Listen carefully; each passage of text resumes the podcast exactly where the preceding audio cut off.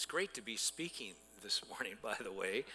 Uh, you know, over the last couple of weeks, I've enjoyed going to church with you, and it really has been fun. Pastor Kelly did a great job a couple of weeks ago uh, talking about uh, what we refer to as the Lord's Prayer uh, in the Sermon on the Mount. Last week, Mike and Mindy uh, did a great message on uh, loving your enemies and, and praying for those who have wounded you or, or hurt you. It's an excellent message if you weren't able to be here, it's a great one for you to go online and watch or listen to uh, on our website. This morning, I'm going to continue on in the Sermon on the Mount.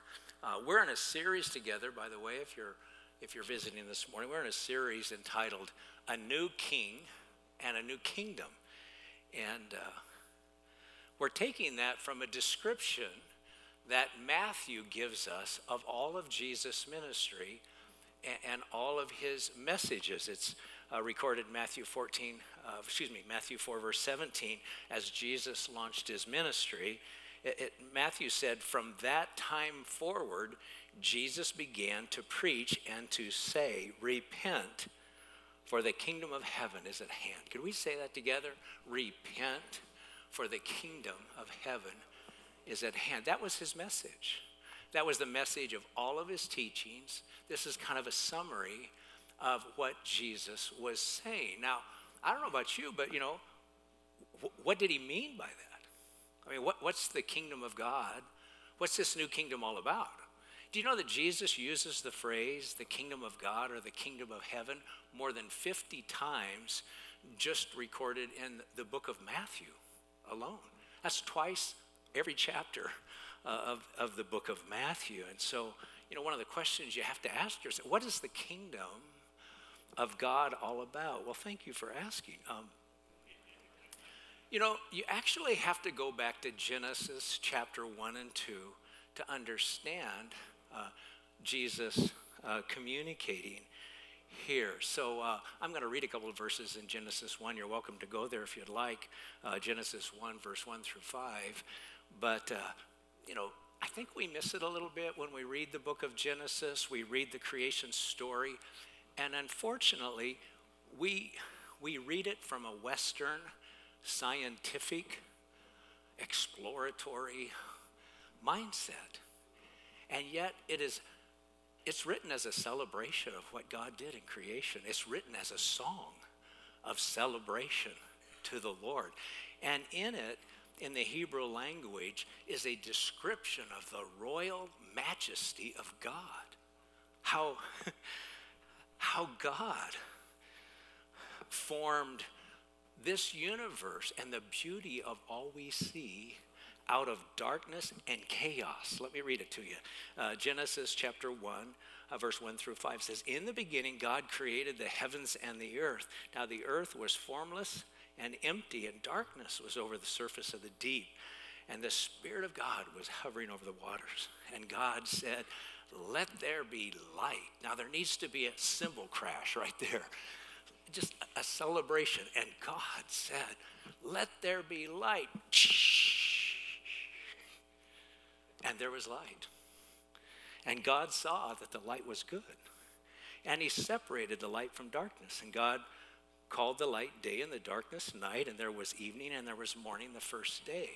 And as you go on to read, you see this rhythmic, poetic song of celebration of how Almighty God formed a new kingdom out of the darkness with his craftsmanship and his wisdom and his ability and as you read down through all the different stanzas, you come to the end about verse uh, 28 or 29, and you see at the pinnacle of this amazing, poetic, playful, royal, majestic story of the majesty of God's power and his love. He creates human beings at the pinnacle of his creation, and he places them to rule over all that He's made to manage it and cultivate it and make it more awesome than it already is. And God is delighted in what he's done to the point where he not only says it's good, but he says it's what? Very good. And then he says, Now, you that I've created, go for it. Be fruitful, multiply, knock yourself out, be delighted in all that I've made. That r- literally is what's happening uh, in, in those verses. Unfortunately, if you go on to chapter 3, what did we do with the kingdom and the creation and the glory that He allowed us to be part of? The freedom and the delight in all He made. Well, unfortunately, we saw it as an opportunity to rule ourselves. We saw it as an opportunity to, to take advantage and to use it for our own benefit. We, we decided not to trust God or trust His motives. We didn't trust God's definition of right and wrong. We decided to rewrite our own moral values. And we decided to rewrite, rewrite our own moral truths. Does that sound familiar to anyone? See, that's our nature. It's been our nature since the fall, since the beginning in Genesis chapter 3. We've been trying to rewrite the image of God and rewrite the truths about who God is and tried to rewrite our own description of worship and our own description of God's moral truth and moral values. Now, I don't know about you, but if I was God, I probably would have done something like, and started over again. I don't know about you, but I'm just not that patient. But God didn't give up on us. And when you continue to th- read through the Old Testament, one of the things you see is how God, so faithful in compassion and loyal love, that's his nature. God so faithfully trying to bring his people back to him. And of course, I can't take time to explain all the different times that he reached out to mankind. And even though we continued to reject him and return to our own ways and rewrite our own moral values and our own way that we would live in our kingdom for our purpose and for our glory, God kept the hope alive. Throughout the Psalms and throughout the prophets, he declared one day a king would come, a Messiah would be born, and that there would be a new king and a new kingdom that would rule and reign for all eternity. So we know the story John 3:16 for God so loved the world he gave his only begotten son. Jesus was born and of course here in uh, Matthew uh, 4 he begins his ministry declaring repent believe the good news the kingdom of God is at hand. Now, the word repent, by the, mean, by the way, means stop the way you're going, turn around, and return to God.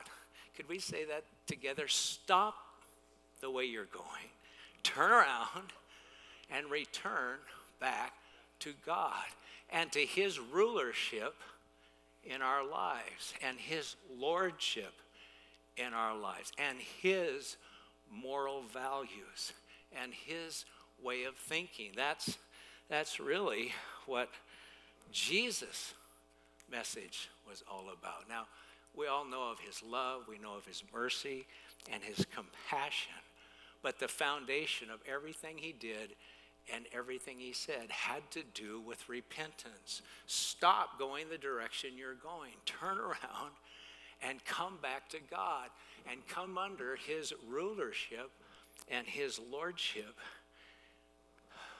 in our lives. Now, in chapter 5, 6, and 7, he begins to teach uh, those who are beginning to uh, follow him about what the kingdom of God is like, uh, how we can be happy like God intended us to be in the beginning when He created all things, how we can experience His love and His blessing and His goodness. He says, Blessed are the poor in spirit, for theirs is the kingdom of heaven. In other words, blessed are those who recognize their need for God, who've turned from trying to fashion their own kingdom in their life, to rewrite their own moral values.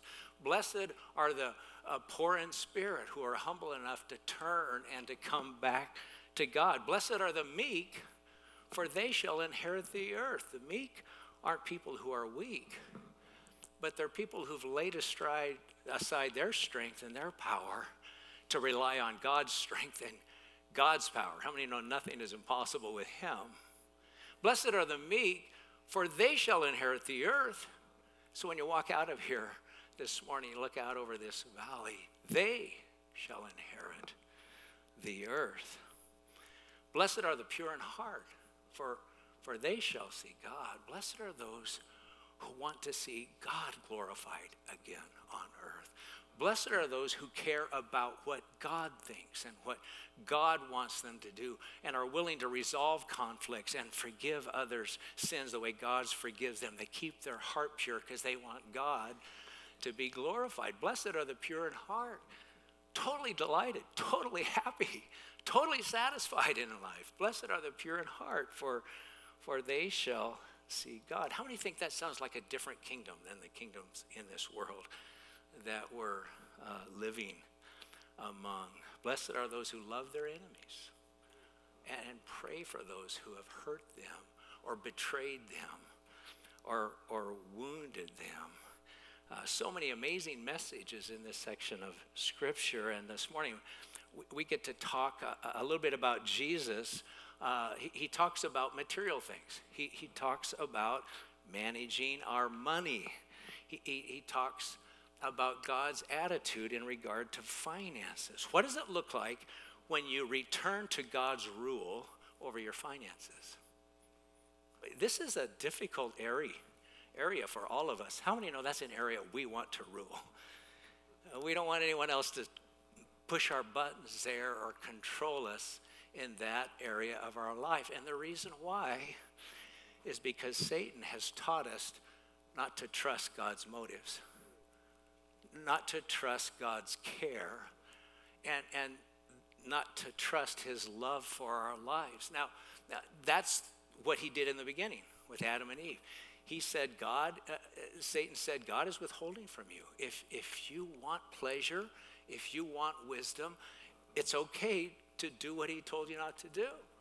Rewrite your own moral values, rewrite your own moral code. And if you want to continue in the direction you want to go, then control your own kingdom. Hold on to your financial pursuits and your vision for wealth and satisfaction in this life.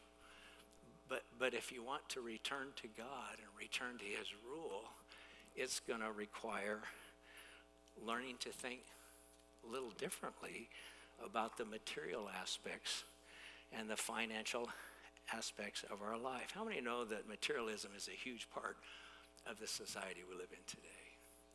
I mean, we're barraged with images of material constantly, just on the internet or certainly on television, the different commercials that we see. How many believe God cares about our money? He really does. He cares a lot about our needs being met. But there's a huge difference between our needs and our greeds. Is it okay for me to say that? I mean, I'm not trying to point the finger at anybody.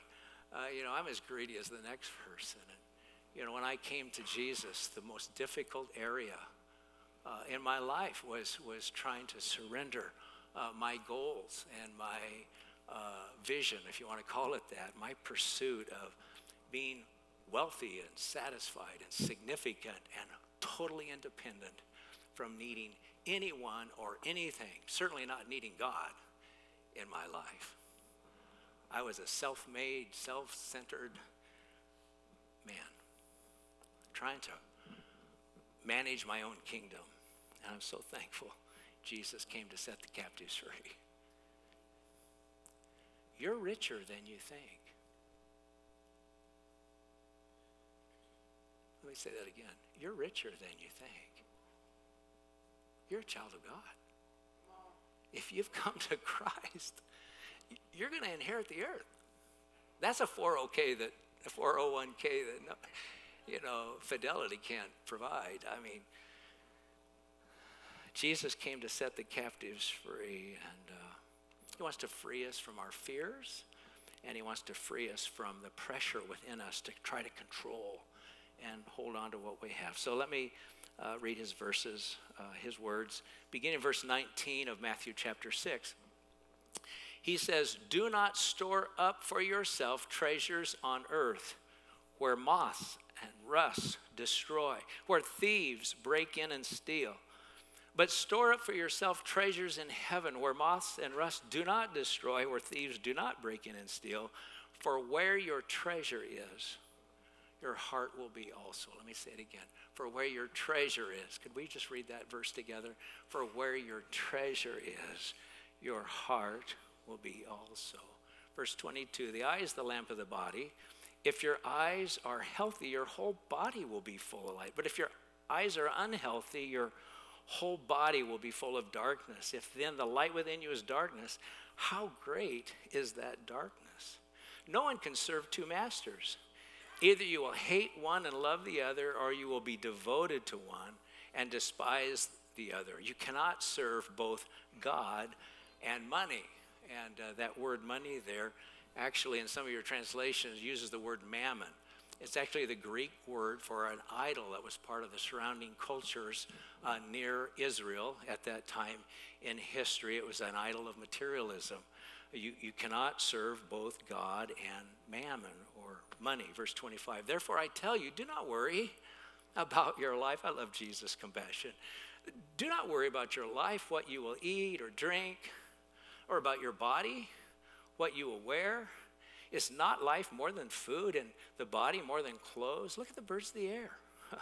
uh, they don't sow or reap or store away in barns, yet your heavenly Father feeds them. Are you not much more valuable than they are? Can any one of you, by worrying, add a single hour to your life? Why do you worry about clothes? I have nothing to wear. Why do you worry about clothes? See how the flowers of the field grow? Uh, they don't labor or spin. Yet I tell you that not even Solomon in all his splendor was dressed like one of these. If that is how God clothes the grass of the field, which is here today and tomorrow thrown into the fire, will he not much more clothe you? You have little faith. So do not worry, saying, What shall we eat, or what shall we drink, or what shall we wear? For pagans run after all these things, and your heavenly Father knows that you need them. But seek first his kingdom and his righteousness, and all these things will be given to you as well. Therefore, do not worry about tomorrow, for tomorrow will worry about itself. Each day has enough trouble of its own. And could we all say amen to that? Each day has enough trouble of its You know, I think all of us, at least a time or two, have thought, you know, if I had a little more money, life would be a lot easier. Is anyone in my camp on that? You know, if I could just win the lottery. So, so how much is enough? Have you ever thought about that? I mean, how much is enough? Um, J.D. Rockefeller, many of you are familiar with in history. He was the richest man in the world back at the turn of the 20, 20th century. I think he lived from 1865 to about 1915. You know, at his time in history, he had more money than Jeff Bezos, Bill Gates, and Warren Buffett all together. He was amazingly wealthy. And one time a reporter asked him, How much money is enough? You know what his answer was? Just a little bit more. Just a little bit more. I don't know if you've ever felt that way. Just, just a little bit more. I think we all know money by itself is not evil. It's 1 Timothy uh, 6, verse 10 that said, It's the love of money that is the roots of all sorts of evil. As American consumers, uh, we're never satisfied. I, I, don't know why it is. There's always something new, always something shiny. I, I did a little research, uh, just trying to come up some ideas of the way we think as a culture in America. And let me, let me read this quote I took from one of the articles I read. It says, Many uh, in American society value money and possessions as the sum total of their entire life. Success is determined by the quantity or quality of possessions. Their consumer mindset has transformed their outlook, uh, social relationships, and image, a self image of uh, typical citizens in America today. And, and that's so true. Now, I, I realize we don't probably fit in that category, but did you know that one out of 10 uh, people in America rent offsite storage for all their stuff? Is there more than 10 here? I, am not trying to pick on you, but some of us have stuff. Maybe it's related to your job or something, but we have so much stuff that we have to rent off site. I just moved, by the way, so I, I understand this really, really well. Um, Vox magazine is a sewing magazine. I'm sure you've never read it. I certainly haven't, but you know what it says? That the average person in America gives away 70 pounds of clothing a year. 70 pounds. You know how much that is? That's 191 t shirts. So, you know, I don't know how many you have, but that just seems like a lot. I mean, uh, many of you, many of you know six years ago, um, we started something here in our church called Christmas Conspiracy. And on that, uh, that particular year, I read something to you that I thought was astronomical that America as a nation, we spend $600 billion at Christmas time. 600 billion. Now that was six years ago, so now it's got to be close to a trillion or maybe even more.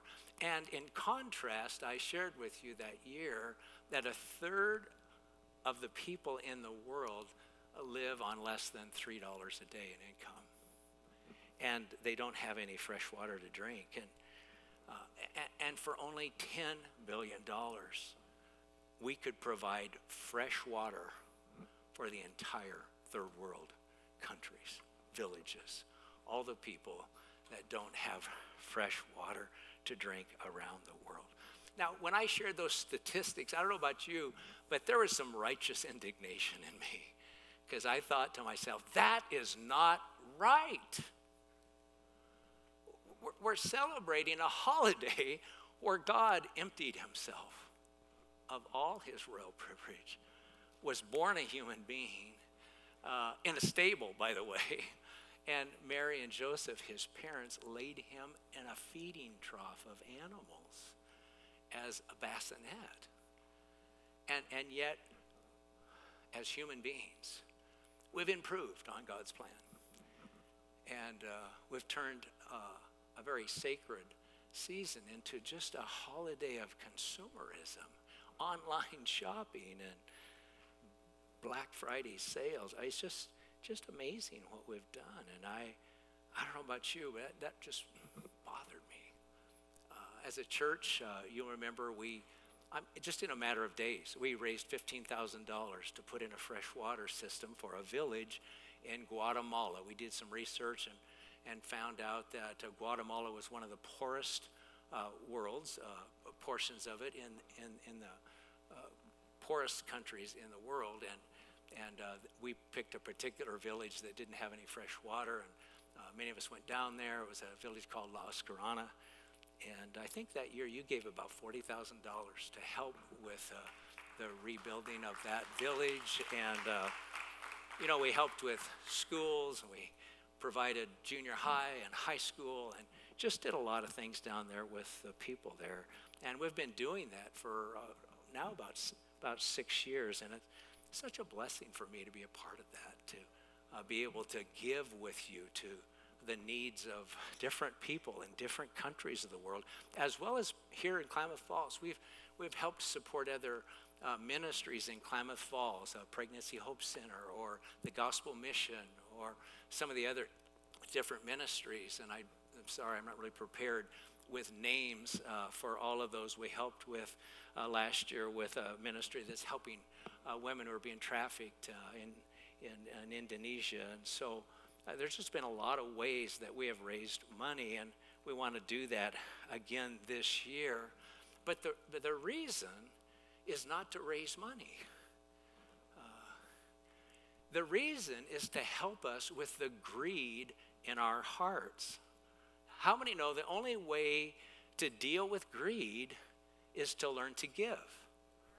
We, we've, we've got to we, we've got to come back to, to God's rulership and, and we've got to submit to His lordship. And we've got to begin to see from His perspective the, the, the way we're to live. And the only way for, for us to deal with the brokenness and the greediness in our lives is, and the fear, by the way, because the anyone, the enemy is the one who oppresses you and presses you and tells you you're not going to have enough. You, need to panic here. Uh, and he's the one who makes us afraid. And the only way we learn to do spiritual battle against some of the things that we fight in our life is, is by learning to give to the Lord. So uh, let me read Matthew 6, verse 19 through 21 again. Here's Jesus' words. And when I read these, think about the way he lived.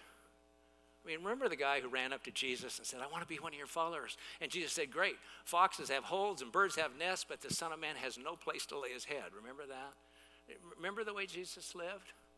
So, so here's what Jesus said, Matthew 6, 19 through 21. He said, Do not store up for yourself treasures on earth, where moths and rust destroy, where thieves break in and steal, but but store up for yourself treasures in heaven where moss and rust do not destroy and where thieves do not break in and steal. For where your treasure is, there your heart will be also. You know, every time you give an offering, when you come to church or maybe online when you pay your bills uh, through PushPay or at our website or whatever, every time you give an offering uh, to the Lord, you're making an investment in eternity. You're laying up treasure in heaven. You're helping our church, whether you attend this church or maybe you're visiting from another one today, you're helping make a, an investment in eternity for the lives of people who are being touched and the lives of people who hear the gospel, the lives of people who are becoming disciples and people that we're being ministered to.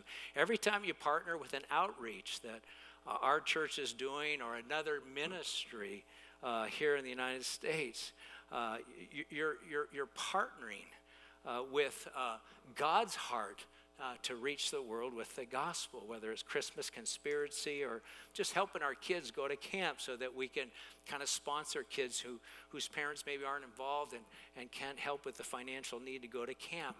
one of the areas I don't talk about that I need to more often you know, our church is part of a larger denomination uh, called Foursquare. We're part of the International Church of the Foursquare Gospel. Uh, one of the reasons I don't talk about it is I don't have time to say it in the sermon. But anyway, it's, it's a big name. International Church of the Foursquare Gospel. Uh, you know, some of you are money managers and you care about where your money goes. You need to know uh, Foursquare is one of the most effective churches per dollar in reaching people with the gospel of Jesus Christ in the world. For every eight dollars, eight bucks, for every eight dollars you give, someone gets saved. Eight bucks. Can you believe that? Eight bucks for for I, I, that's a good deal. I mean, that is a good deal. I, I've, I've been given to Foursquare Missions for probably 40 years because I can't not. How, how can you not? $8. And, and so I, I apologize that I don't, I don't lead you better you know, in the area of, of giving and helping uh, reach uh, people for the gospel of Jesus Christ. Every time you do, you're laying up treasure in heaven and you're investing in eternity. And you're also winning a spiritual battle in your life. Because giving takes faith, doesn't it? Aren't we all a little afraid? Okay, the pastor's going to talk about giving. I think I'm going on vacation that Sunday. I mean, I don't know about you. If I would have advertised, you probably wouldn't have come uh, today. It, it takes faith. It's, it, it takes courage. We, we have to trust God. We have to examine what am I doing with my money? Why, why don't I have any? You know, the average American has $13,000 on credit card debt right now. How do you pay that off? I mean, really? in America, we don't live according to our budget, we live above. And I, I'm not criticizing that. Uh, I, all of us have been there, at least I have. I've been there, done that, bought the shirt, okay? So, and I gave it away, by the way. But uh, we've all been there. And so there's just this pressure within our society to always you can say, if I just made more, and then as soon as you make more, you'll push the standard of living up to that level, won't you? And then just a little above that, isn't that the way? And until we learn to live beneath our means, and until we learn to honor the Lord and deal with greed uh, by learning to give, it's just tough. It's a spiritual battle. Our money is not just physical uh, it's spiritual. And of course, Satan is there uh, challenging us all the time. Now, in the Old Testament, God taught the nation of Israel to tithe. In other words, He said, I want you to give 10% of all your income to me. And the reason why He taught the nation of Israel that was because He wanted to teach them that they were not the ones who were providing for themselves, but that God was the one who had delivered them from their enemies, and that God was the one who had led them into the land and who had blessed them and who was providing for them. And he said, For your sake, I'm teaching you to honor me and to put me first and to worship uh, me through giving a tithe. And you know, I don't know about you. That's one thing to hear, maybe from the priest or Moses or whoever said it, but I'm a little greedy, and I don't know about you. I just kind of have a way of trying to work my way out of that. And, and of course, some of the people in Israel did. They tried to figure out maybe how they could get tithe on sale. They're Jews, you know, but anyway. Sorry, David. a discount, you know. So some of them were supposed to, they're supposed to bring their best ram. They were supposed to bring their best sheep as an offering to the Lord. But some of them would slip in their blind or diseased animals and, and sheep. And uh, unfortunately, because we are greedy, uh, there was that sense of self righteousness and yet not really having a heart behind what they did. And, and so uh, in Malachi chapter 3, uh, verse 8 through 10, uh, the prophet Malachi says, Will you, as mere mortals, rob God? And you say, How are you robbing me? by not bringing your tithe and offering to the Lord. And then verses that I'll have uh, Sonia put up. Uh, Malachi 10 verse, uh, excuse me, 3 verse 10 and 11 says, Bring the whole tithe into the storehouse, that there may be food in my house. Test me in this, says the Lord Almighty, and see if I will not throw open the floodgates of heaven and pour out so much blessing that there will be no more room enough to, to store it not room enough to store it. I will rebuke the devourer. Do you see the spiritual battle here? I will rebuke the devourer for your sakes, so that he will not destroy the fruit of your land. Money is not a physical thing, it's a spiritual thing. And our attitude toward money, it's not, it's not just a physical thing, but it is a spiritual thing. And Satan uh, wants to oppress us. He wants us to keep us captive. He wants us to be afraid. And there's something powerful when we stand against him and step out in faith in our life and honor the Lord with tithes and offerings. Let me read verse 11 again. It says, And I will rebuke the devourer for your sakes. God cares about your money. He wants to deliver you from the oppression uh, that we go through sometimes financially. I will rebuke the devourer for your sakes so that he will not destroy the fruit of the land. Now, uh, many of us here in the room, this is, uh, it's kind of like I'm preaching to the choir. Uh, this is something you've been doing for a long time, and you've seen the Lord's blessing in your life. In fact, you feel like I have more than I ever would have had if I would have kept it. It's like the Lord has poured out blessing until there's no more need. And if that's you in the room, for my sake, would you just raise your hand and say, I've seen God do exceeding abundantly above all I could ask or think? It's really amazing how it works. I don't understand it. I'm not that smart. But, you know, when you talk about generosity, it creates a lot of fear. And I'm so thankful for Jesus because I want to read this last section where Jesus talks about worry, uh, if I could, before we go. And in a few minutes, I'll have the worship team come on out. Here's what Jesus says in verse 25 Therefore, I tell you, don't worry about your life, what you will eat or drink, or about your body, what you will wear. Is not life more than food? and the body more than clothes. Look at the birds of the air. You've got to see he's preaching out on a hillside right now.